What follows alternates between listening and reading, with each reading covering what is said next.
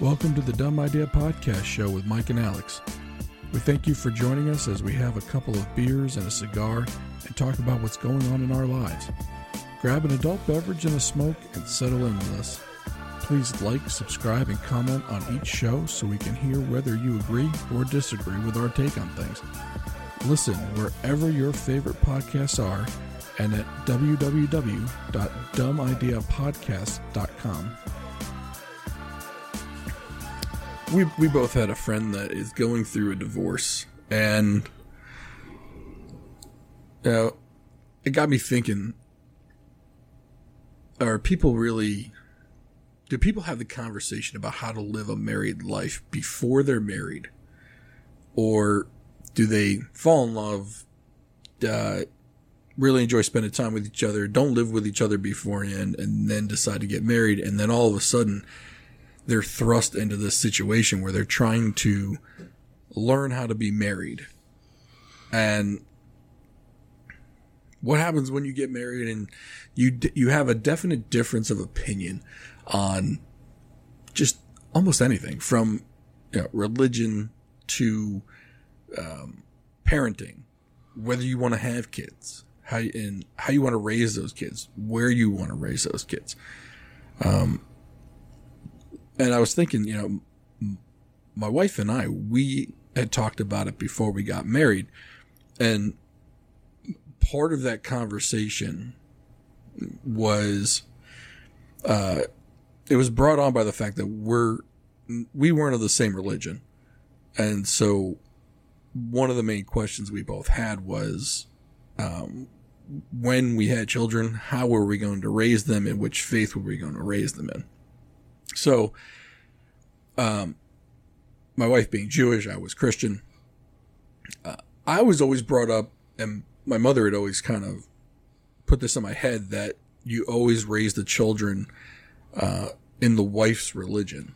Mm. Well, I think that also, uh, and correct me if I'm wrong, but I believe that's how the lineage works, at least in Judeo-Christian, or you know, in, with uh, with uh, in the Jewish faith, is that whatever the mother is, that's what the children are. I think so. right. I think that's actually like written down somewhere. Um, but my wife and I had a similar. I mean, granted, not the difference between Jewish and Christian. She was Catholic and and I was Episcopalian, so it was at least some somewhere along the the same vein. And we definitely talked about it, uh, but we talked about a lot. Of, we met when we were twenty, and then you know we've been together ever since. So you know we had a lot of discussions. Um, but it's definitely something that I think people don't do. I think, you know, the old joke, you got, you know, don't, don't buy the cow before you taste the milk, you know, that sort of thing. But I think it goes further than that. It's definitely something where, you know, anyone who's been in a roommate situation before, boys, buddies, you know, hey, you know, we're in college, let's get a, a house. And then next you know, their little tiny habits annoy the, annoy you to death. Right. And it's so different with, you know, with a spouse, if you've never lived together or spent a considerable amount of time together, you're not going to know that the fact that that this person always leaves the cap off the toothpaste just drives you nuts, or the fact that someone puts the toilet paper, just little tiny things, but after a while, those things definitely build up. Right. And so, I mean, are, are they really? And a lot of these things are okay. What is really going to annoy me, and then what shouldn't annoy me? What should I just let go? And like it, e- even something as stupid as you just mentioned, like the the, the toothpaste. Yeah. Right. That drives me nuts. oh, it But it shouldn't. It shouldn't. Right. it's it's the dumbest thing. It, it really is. Like, why why would you get annoyed over toothpaste? But now I have to use that same toothpaste, and the cap is off, and you get all that scuzzy toothpaste glom around the outside of it. It needs to be removed. Right. So it's definitely something that. But I think a lot of, like the, those annoyances, as long as it's built on a solid foundation, Right. are good. You know, not good, but you can deal with them. But when they get to the point where it's driving you nuts, that's probably more symptomatic than it is the the the, the the the actual cause. Well, something a little like the toothpaste thing. It's probably more that some other things are bothering you, and the accumulation of those things has led up to, oh, And the toothpaste. Yeah, It's yeah. like the toothpaste is the thing that just reminds you of all the other things. Uh, for me, the toothpaste is I'm just really, really cheap and I want to get every single little drop of toothpaste out of the tube. Oh, I will roll that thing up, and I'm squeezing it. I'm like, "Ah, I think there's a little bit more, and But you can't do that when it's squeezed from the middle. Right. I want it squeezed from the bottom all the way. Although with the new ones now, they stand up, and you can. They don't squeeze like they don't. The air doesn't come out of them. oh, I still will get the cheap toothpaste. I, you don't have the fancy tube. Nope, I don't have that. I don't. I don't have that bougie toothpaste. Well, So- one, one of the other things I was kind of interested about, and we were um, we were talking with some some other friends tonight about how finances work in some of these relationships, and with my wife and I, we have a shared checking and a shared savings, and that's it. Mm-hmm. We, we also have some, I mean, shared credit cards and whatnot, but Yeah. everything is shared. I guess there are, there's another way to do this, and I wasn't really aware of it. And our our friend and his wife have separate banking accounts, separate checks. So direct deposit goes into one for her, one for him. They may have a shared account somewhere, but I, I realized that that's not too out of the norm. I guess because I was talking to another couple tonight, and they do the same thing. Yeah, my my aunt and uncle did that, and they, I mean, they're my parents' age, so they're obviously of a different generation. They did that. They kept everything separate. Uh, we do everything together, but we both had little side part time gigs. So I had a account for that, and she had her own. So it was like your own little, you know, that was my that was my spending money, and and hers as well. But all the bills and all the big paychecks went into one. So you know, and now like she has to handle. I'm terrible with with with you know with bills, so she is uh she's very much the one that needs to do it because if I do it, um, we'll be homeless. So yeah. So I manage the finances in our family. Um, we used to have something where we were like, okay, well, what's the dollar threshold that you have to ask the other person? I think we ended up at like 500 bucks, which is fairly healthy, right? Mm-hmm. The only uh, after a while though, I kind of I kind of told my wife because after a while she was asking, "Hey, can I spend this amount? Can I spend that amount?" And I'm, I didn't want to be the banker, right? right, I, I don't want to like I don't mind taking care of the bills and, and making sure everything gets paid, but I don't want to be the I don't want to be the gatekeeper to what you can spend. And so eventually I just said, look, you have access to the bank account. Go in there. You know how much the mortgage is and how much the car payments are. Those are our biggest payments. As long as we have enough money in there to pay those, I said, then go ahead. Especially if it's a need for the house. right, it- like the other day, like I bought like um, there was a hundred bucks and it was a jump, a jump booster pack for the car. Like these little battery packs that you can hook up to the positive and negative of the battery, so you don't need a jump from someone else. right, Um, And I bought it for the trip that we're going on, and it was a hundred bucks, but it, it it wasn't like it's, it's not a toy, right? It's something that we needed.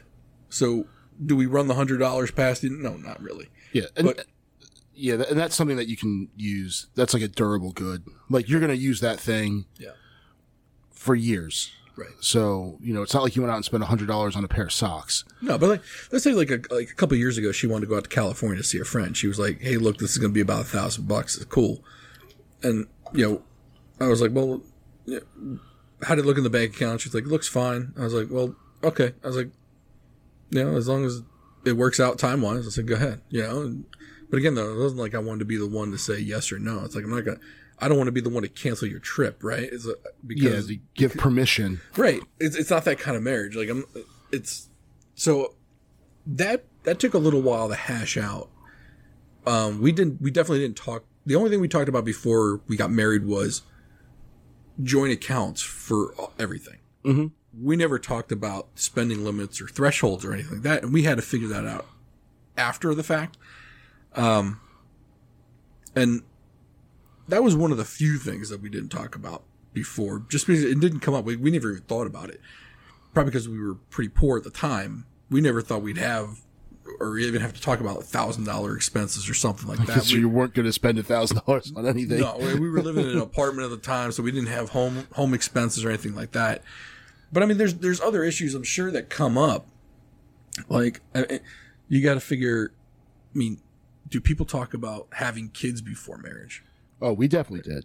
But then one other one thing you guys probably didn't talk about was your ideas on how to raise those kids. Oh no. Well, n- number one, because neither of us had any idea of how to do that. So, but you know, I think we figured like we obviously are figuring it out, but we didn't. We certainly did not go and and say, "Oh, I'm going to talk it out with my kids," or "I'm going to," you know, smack their butt. Like we didn't have this conversation. Now, thankfully, though, we're kind of on the same page with a lot of how we do it. So sometimes Big Dad voice has to come in and, and handle handle the boys, but most of the time, you know, it it we're on the same page, we're in agreement with the with. We might be tactically different, strategically though it's the same.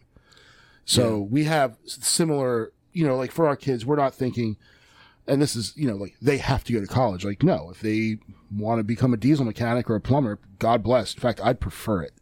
But um, I need a tradesman in the family to be yeah, honest with you. like you want to these become, rates. Yeah, you want to become an HVAC tech? Get on it, Right. and uh, you will have plenty of work right here. um, so we don't have that sort of thing where they have to go to college or they have to go into the military or they have to do this or that. Uh, we're not thinking like that. But as far as like our, you know, so strategically we're the same. Tactically though, she might have some different tactics than I do, and sometimes her stuff works. Most of the time hers works, but sometimes we need to go my route. And I- I think the important part is knowing when to recognize that what you're doing isn't working and to allow the other one to jump in and not uh, offer too many criticisms. So, Yeah, I think it, the idea is the joint front. So even if you don't agree with how the other one is handling it, you don't say it in front of the kids. You talk about it after the kids are out of the picture, right? yeah. So my, my wife and I have very different opinions on how the kids should be raised. Or you're right though, same end result, different tactics. Yeah. She's very much the five, four, three, two, one person, and I'm like, no, no. Yeah. And I, I've tried that counting and essentially I'm just yelling numbers out. Well, I just yell what I want you to do, what I want them to do. So if I'm going to yell at them, I might as well convey a message to them rather than just count, yelling, count. Like, hey, we know you can count. You know, good job.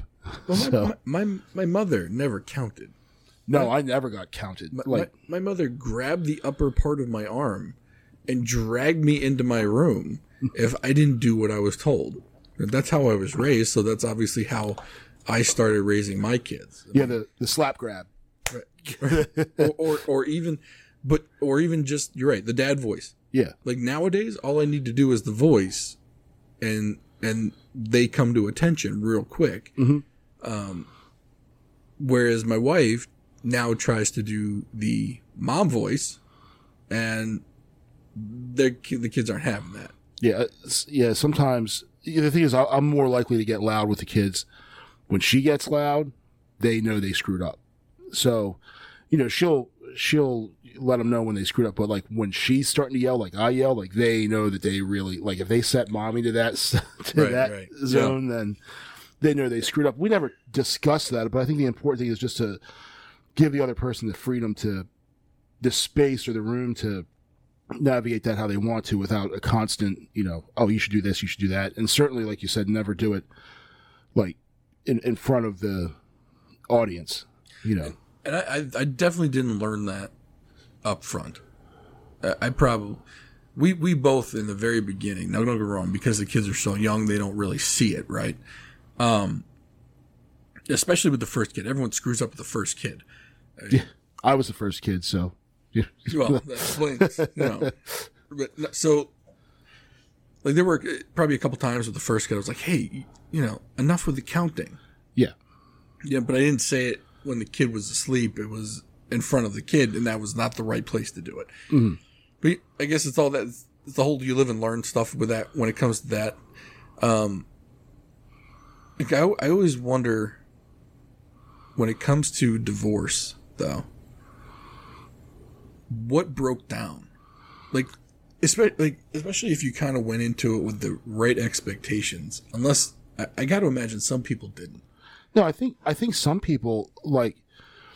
I think some people out there get married, and I have a buddy that got married and he's now divorced. Um, it was time for him to get married. All his friends were getting married, and he got actually he was engaged twice before he finally did get married, and then he got married. They had a couple kids, and it was you know she was the ideal candidate for him, but they were completely incompatible, and I think they both did it because it was time for both of them.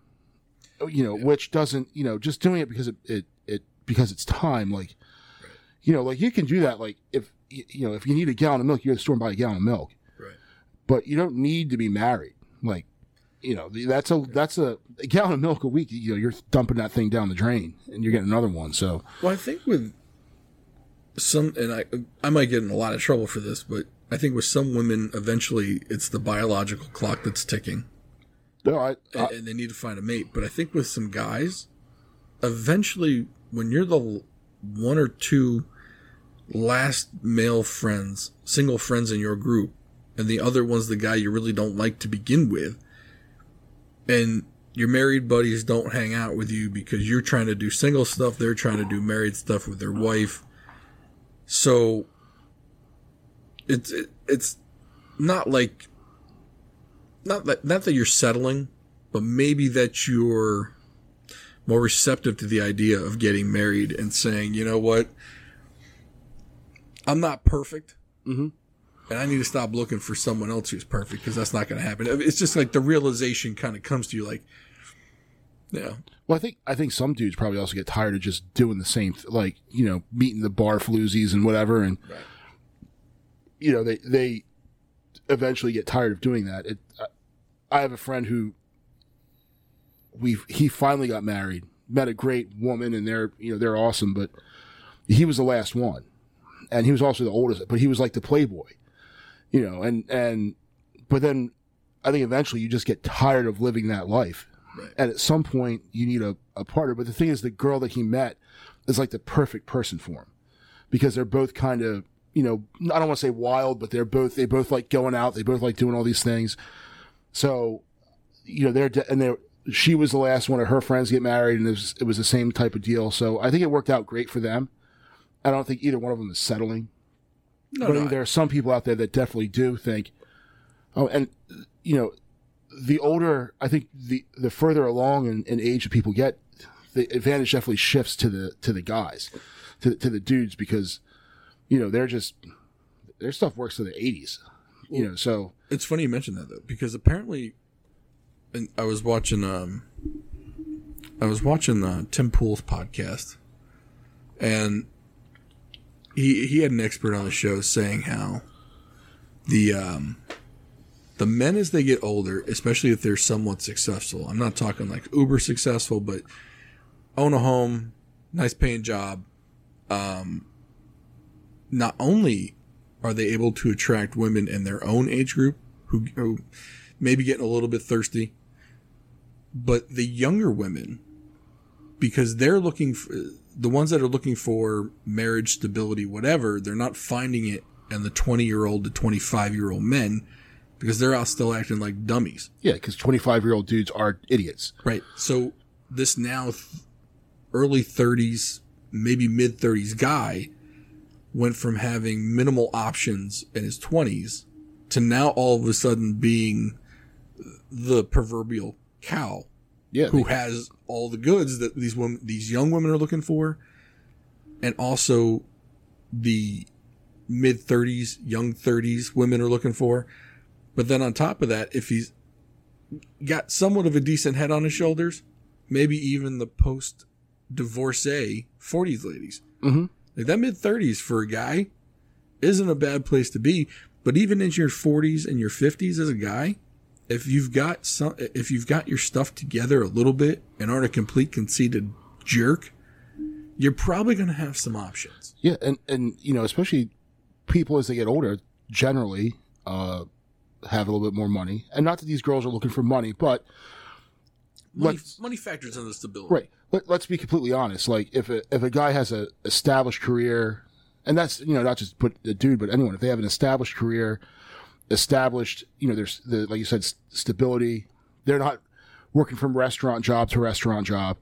You know, they're they're working for a company or for the government, whatever they're doing, and they've been there for a while. So you know they're probably not going to be like, oh, hey, let's pick up and go work at this bar, and I'm going to move down to Key West now, and I'm going to, you know, you know, saunter over here and do, you know, oh, now I'm going to be a social media influencer, whatever kind of nonsense they're doing, you know. And I think when they're the the younger dudes are still still doing that, and especially if it you know still in decent shape, that sort of thing, Yeah, you know. So that ship has sailed for me. you get but that. You still get that swipe left on Tinder. yeah, Yeah, you're doing all right. yeah. So, um, but there's a great line in uh in um, I believe it was uh in Forty Year Old Virgin, and with uh, I'm not what's the dude's name, um, not Seth Rogen, but his his buddy, or, or not his buddy, but his no, it's, no, it's knocked up. I'm sorry, knocked up.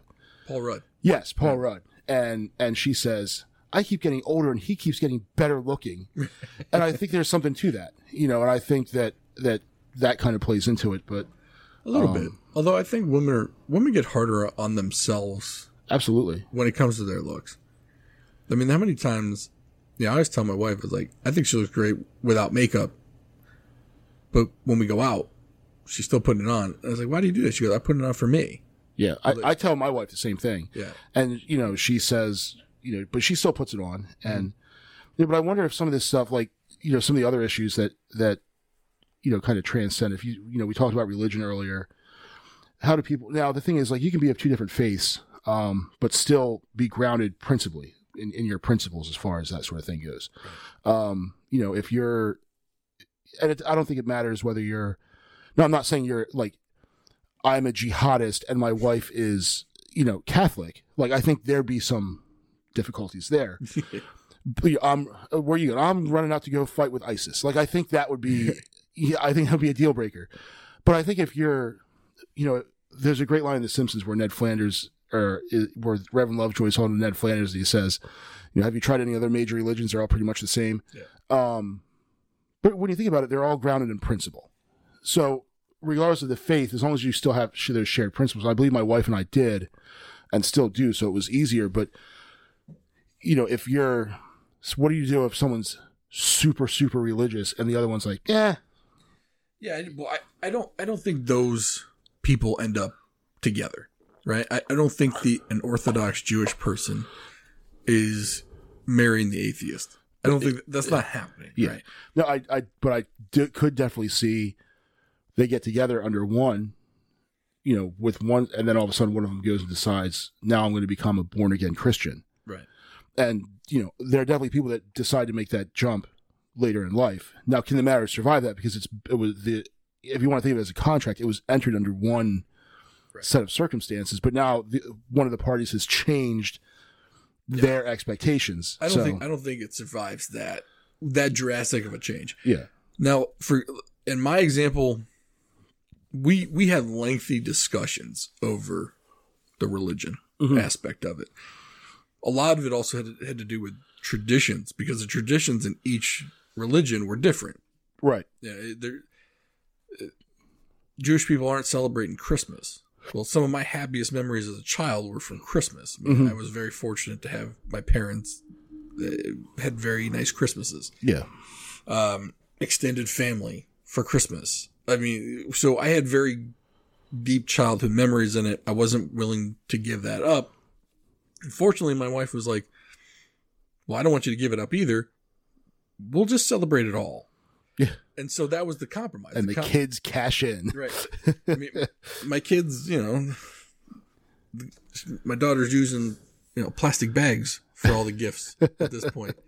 Piggy banks got too small, so everything's going in Ziploc bags now for the gift cards and the toys and the toys. There's so many toys, it's ridiculous. They don't play with any of them. none of them. Um, but that was so in our case though that was the compromise because neither one of us Well, I shouldn't say neither one of us. My wife was probably more into the Jewish religion than I was into the Christian religion.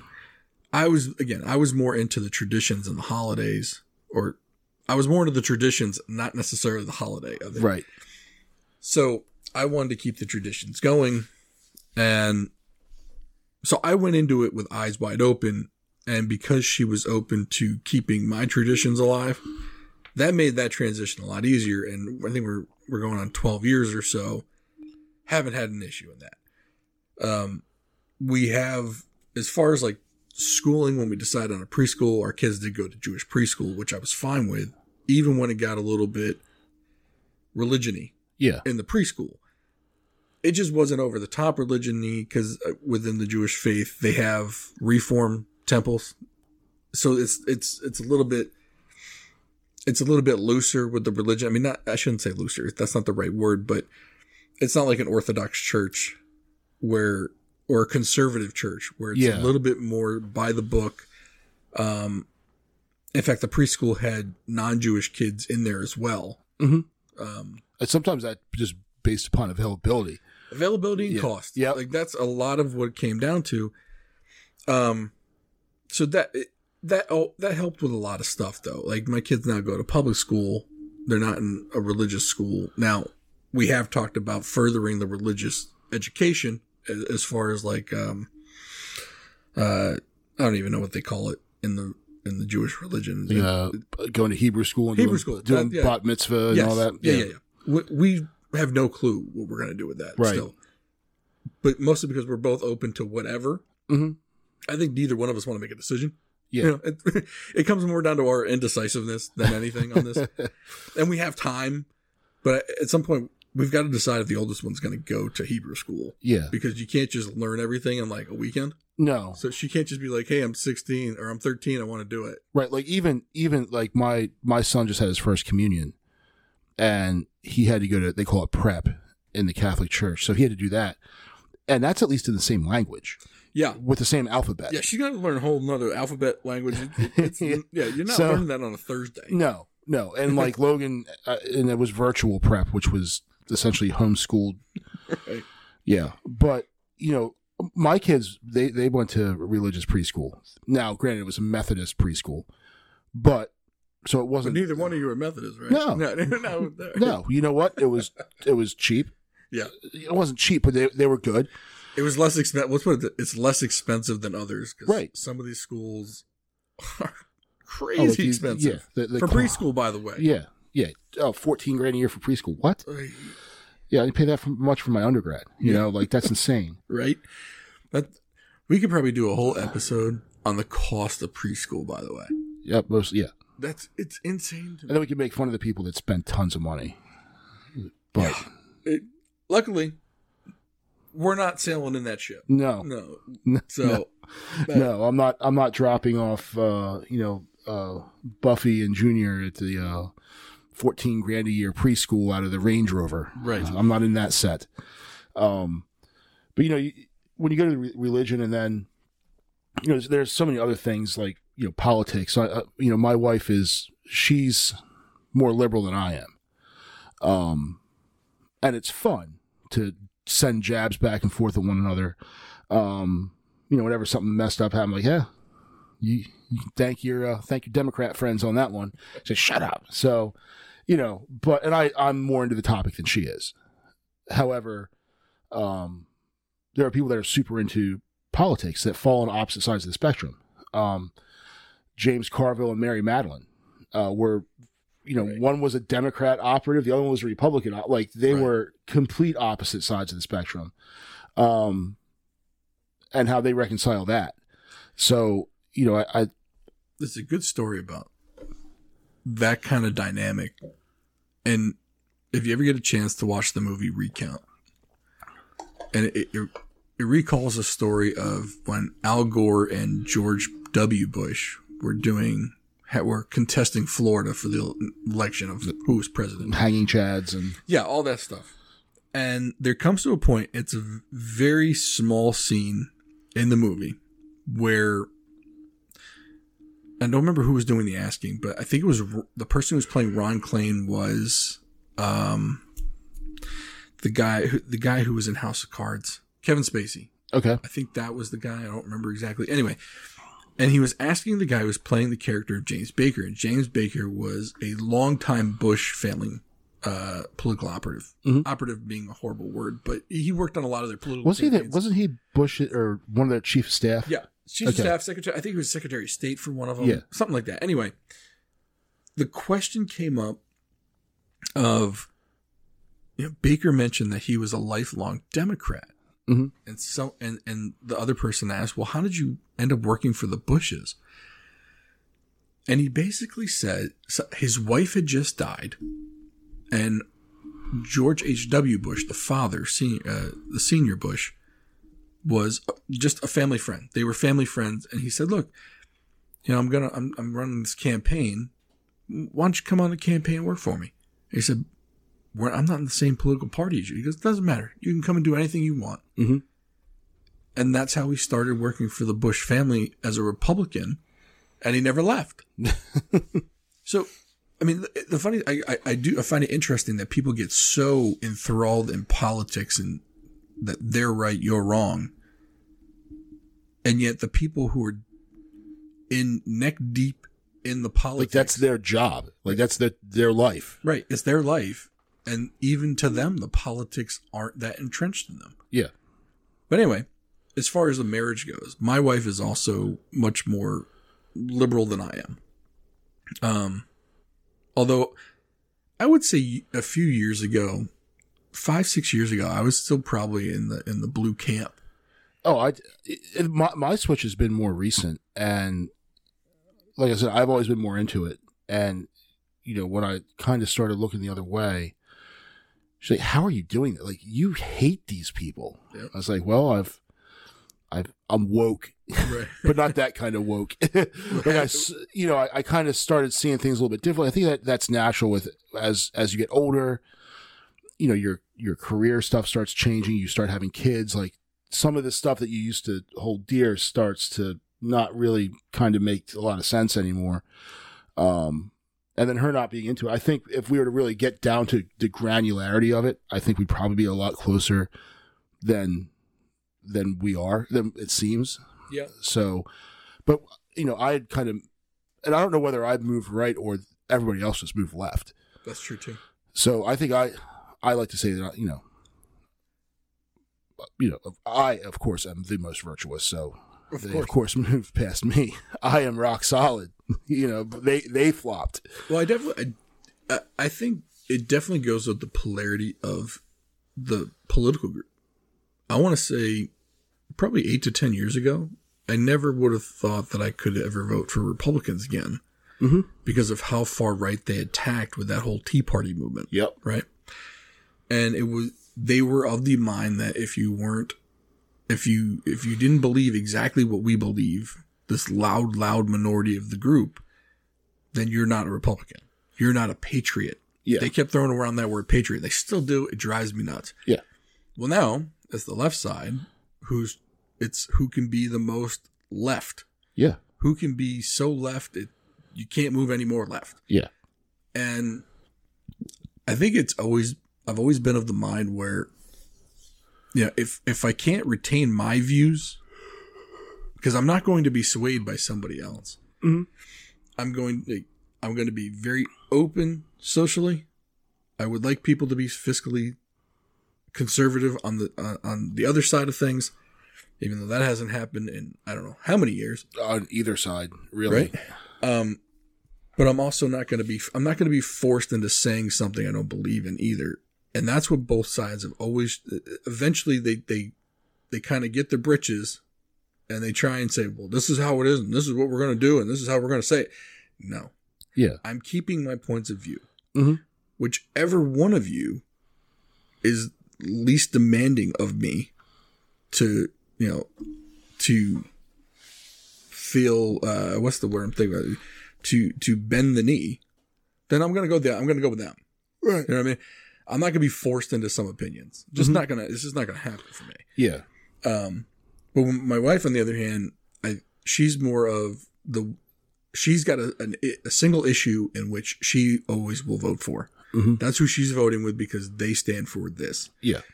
The rest of it doesn't matter to her. hmm And I get that. Yeah. I, I get that. And there are definitely some people on both sides. It doesn't like so it doesn't matter which side I'm kind of tacking toward at the moment.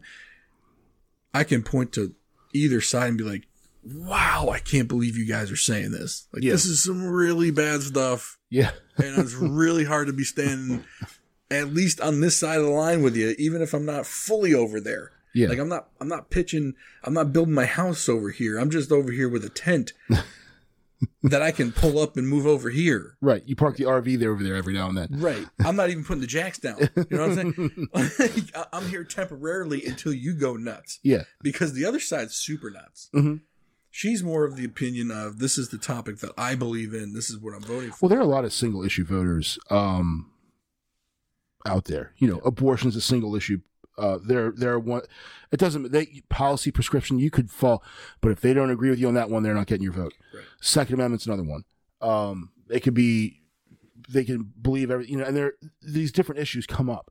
Death penalty used to be one of them, but I, I think that's kind of, Uh, you know, kind of going away. You Like, haven't really heard about it much. no, no, and you know it, it's it's, but there are definitely people go and say, "Oh well, you know, I vote for the fiscal conservative," but then the fiscal conservative goes and spends trillions of dollars. That blows my mind. We're the we're the party of fiscal conservatism. Really? because you blew up the budget more than the last guy. Yeah, And then the next guy comes in and does it. And then let's say it switches back to the Republican Party and they blow it up even more. yeah, they just blow it up on different stupid crap. Oh, it's like, come on. It's You like know, one yeah. of yous, one.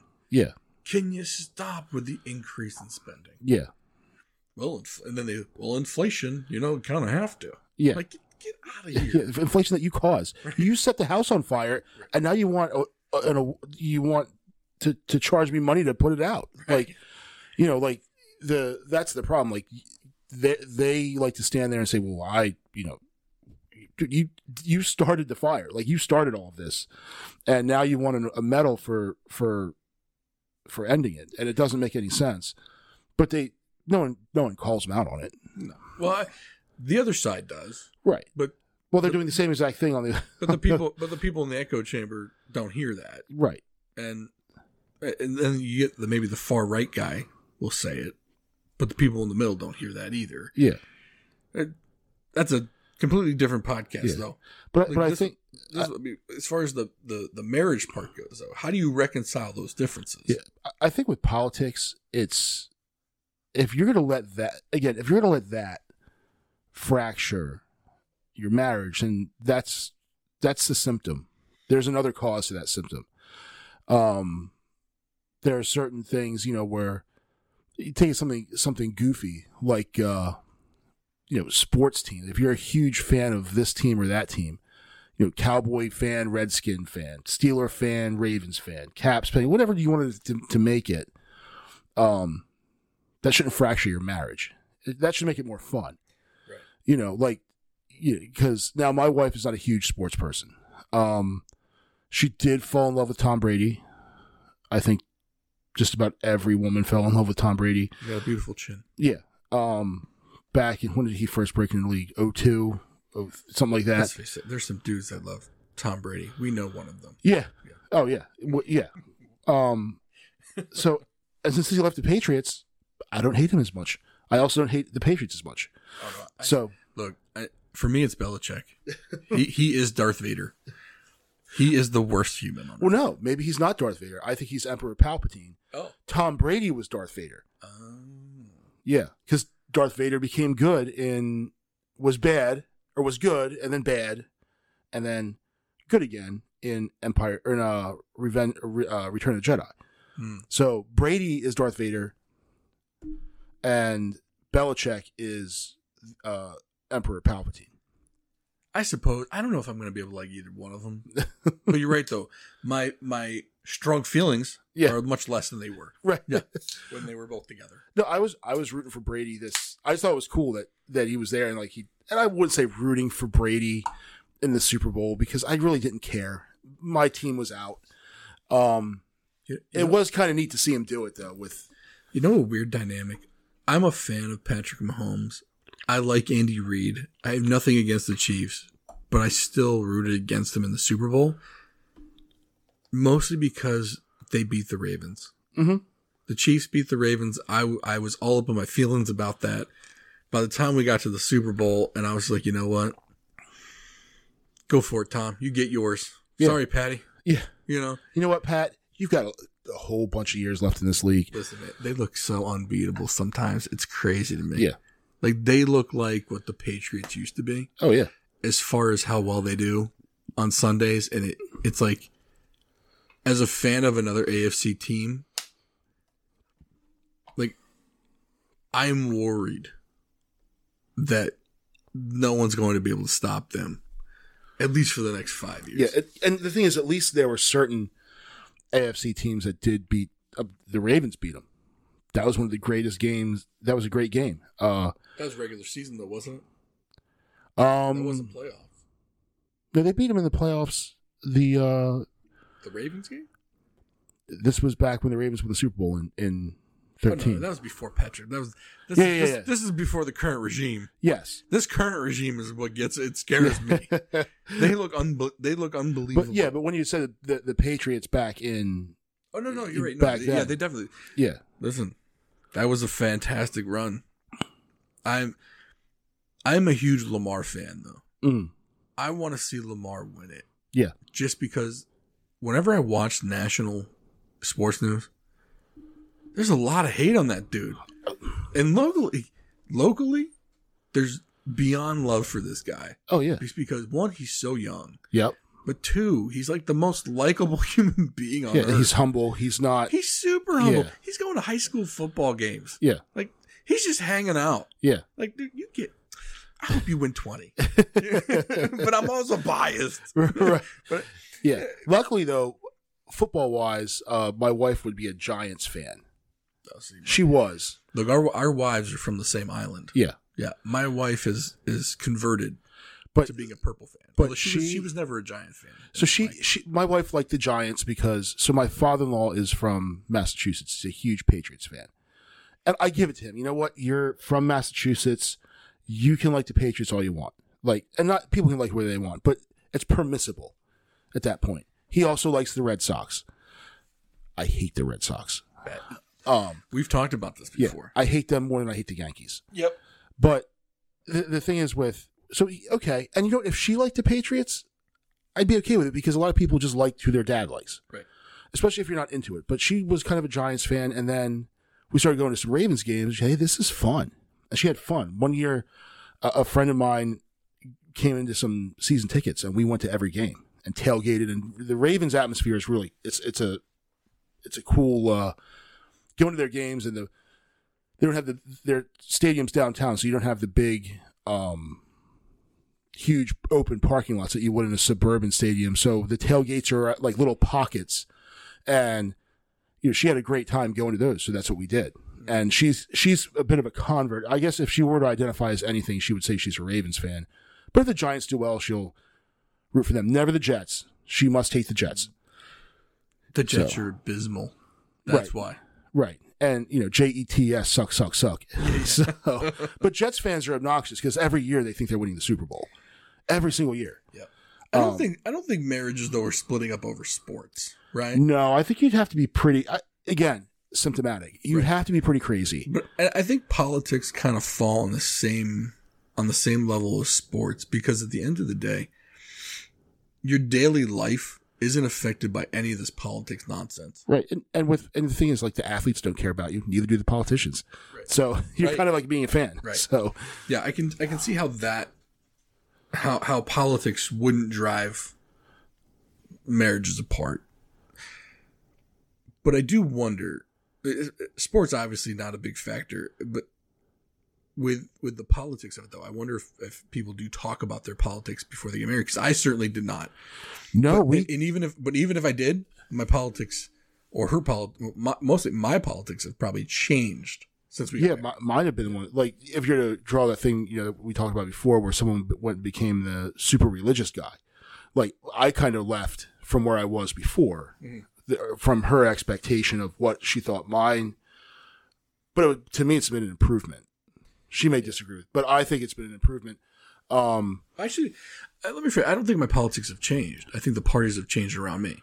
right. I, I don't. I, I think my my politics for the most part have remained the same, minus a couple of a, a couple of policies, minor policies here and there. I, I think mostly it's a live and let live thing. Yeah. And again, whoever's not going to yell at me the most is probably where I'm going to go. Right, and, and there there are some things where where I fall pretty liberal on some some topics where I certainly fall pretty liberal on, and and uh, you know I'm not going to put myself in a box, um, but I think the tide has kind of you know if you look think if you look at the jetty that sticks out into the ocean, sometimes it looks really tall. It's like oh yeah, that's a big jetty. Then other times you can't see it. Well, the jetty's still there. It's just the ocean moving around it. So I I think that's where I'm at, but you know, I wonder if how people change. You know, sometimes you have that. You ever see that old putz? Think think of an old putz in your head, Mhm. and you're like, look at that old putz. At some point in that old putz's life, he was probably a pretty cool dude, but now he's an old putz. And does that change have an effect on a marriage too? Like, you know, hey, you got married for you know reasons A, B, C, and D, and now all of a sudden dude or or she's not meeting that A, B, C, and D, and they're just kind of an old putz. Maybe they just get sick of sick of each other. Right. I, I mean, I always wonder. So, I'm I'm still in my 40s, but I acted like an old curmudgeon in my 20s. I mean, So- I- yeah, So my my wife met me when I was an old an old curmudgeon. get off my lawn. I always told her I, I'm eight. I'm an 80 year old man in a 20 year old man body. I always have been. I always will be. I don't want to go out. I don't want to do things. I, I'm not. I'm not into the bar scene. I don't like any of this stuff. I like six people, and you know, two or three of them are my family. right. Right. Uh, uh, exaggeration, of course, but you know, I, I'm I'm not in it. I'm not out there to make like 55 friends. I don't. I don't want the the super shiny teeth grinning at me all the time, and then you know talking crap behind me about my back. Right. I, I want five to six good friends, and that's it. Mhm. I'm happy with that. Yeah. And if I don't leave my basement or if I don't leave my living room, I'm fine with that too. Mhm. She knew that when she married me. Right. So you not you didn't just spring this on her. No, absolutely You not. weren't so you weren't like bounce around the bar scene and you know running trivia night and doing all this stuff. Like you were pretty much. Yeah, this is you know. Well, I mean, I do dig a good trivia. night, So. but she was also of the same. She was of the mindset of, okay, that's fine, but you know, I do want to. You will get out of the house and do some things every once in a while because that's what I like to do. Yeah. We, she's like, she's like, we'll find a medium, Right. Yeah. But I don't know if everyone's having that conversation ahead of time, and I wonder. You're right. As people kind of change in the marriage and in the relationship, you know, maybe it's just not for the other person or whatever. I, I don't know. I'm sure there's a number of reasons why that could happen. Yeah. uh, Maybe maybe people put on a show in the beginning and that's not who they are. They can't maintain it. Oh, I think there's a big part of Um, it. I think there's a big part maybe you, you you and you also want your your your wife or your husband to bring the best out of you. So when when my wife and I met, she said I was very negative, Had a negative sense of humor. Possible, um, probably still possibly true. I don't see it. so, You're a lovely human being. Yeah. Don't let anyone tell you different. but I can definitely say for certain that she's kind of brought a better side of me out. Where before, you know, I wasn't the one who'd make a joke at a party or carry on a conversation. I kind of stay in the corner and count count down till it's time to leave. That's kind of what I did. And then since I met her, because of her personality, like we kind of she kind of brought that that other side out of me, which which I think is nice. And I think if you have that person, regardless of where you fall when it comes to uh, religion, politics, whatever, you be complete opposite sides of the spectrum. As long as that other person brings the best out of you, that's that's going to survive. If that person brings the worst out of you when you're complaining about the the toothpaste cap being off, and you, you know, or the the fact that you know I didn't take the the uh, the trash out for the fifteenth time, then I think at that point it, it's it's then you know that's when that other that other stuff starts to to fester and grow.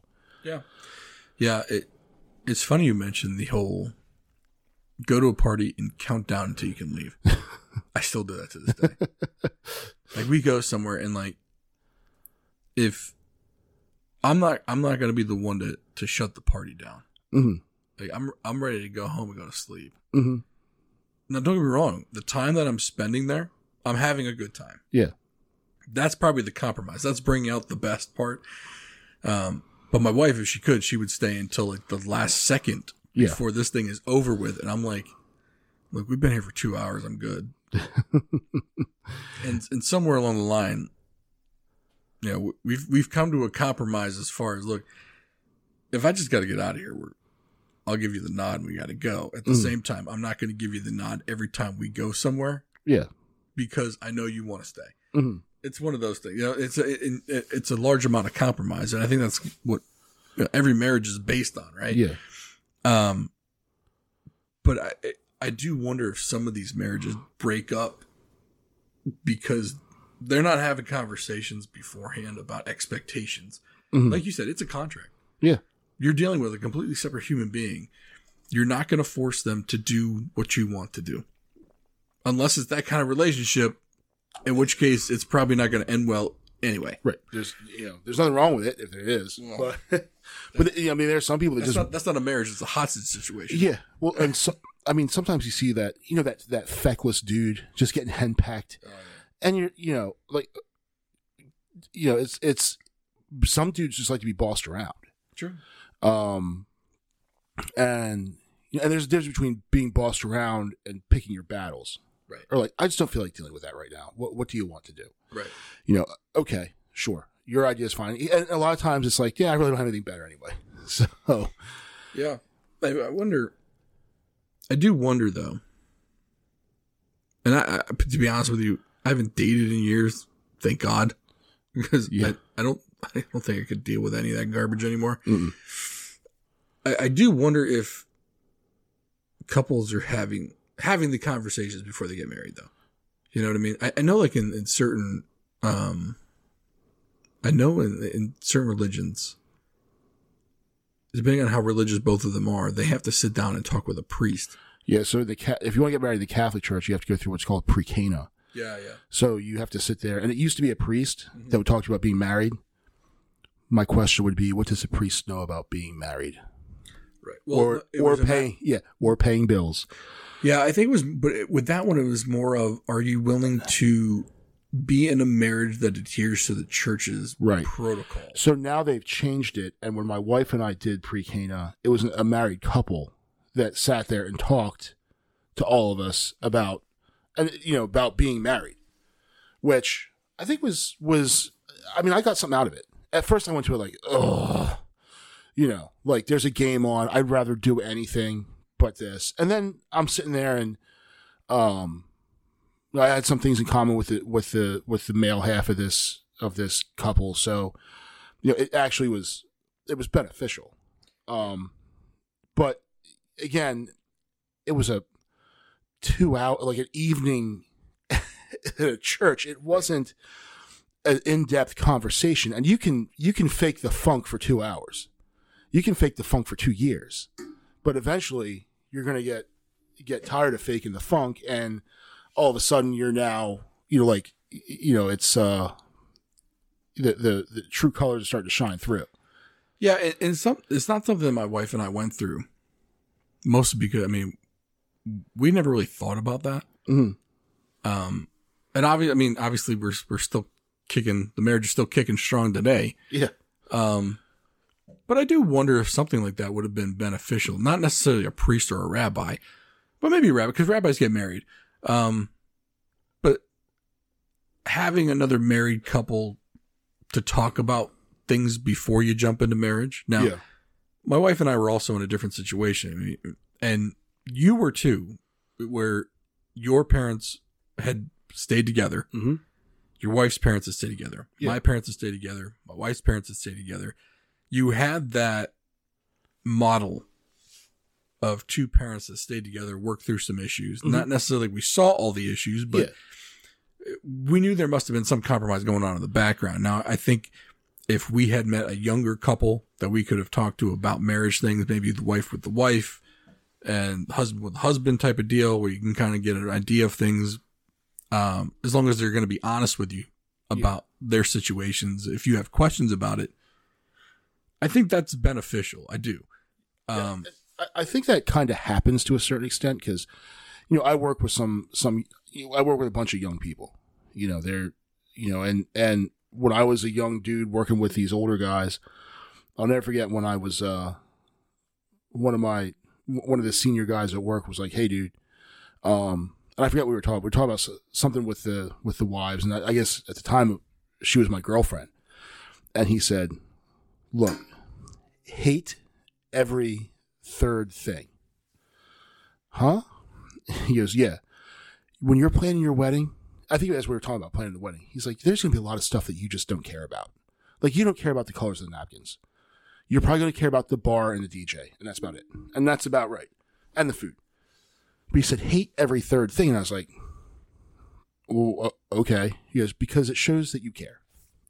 Because if you just say yes to everything, it means you don't care. Right. However, if you hate every third thing, whether you do or not, and what it worked out to do, you know, and that's the type of advice that maybe it's bad, but at least you're talking to somebody else who's doing right. it.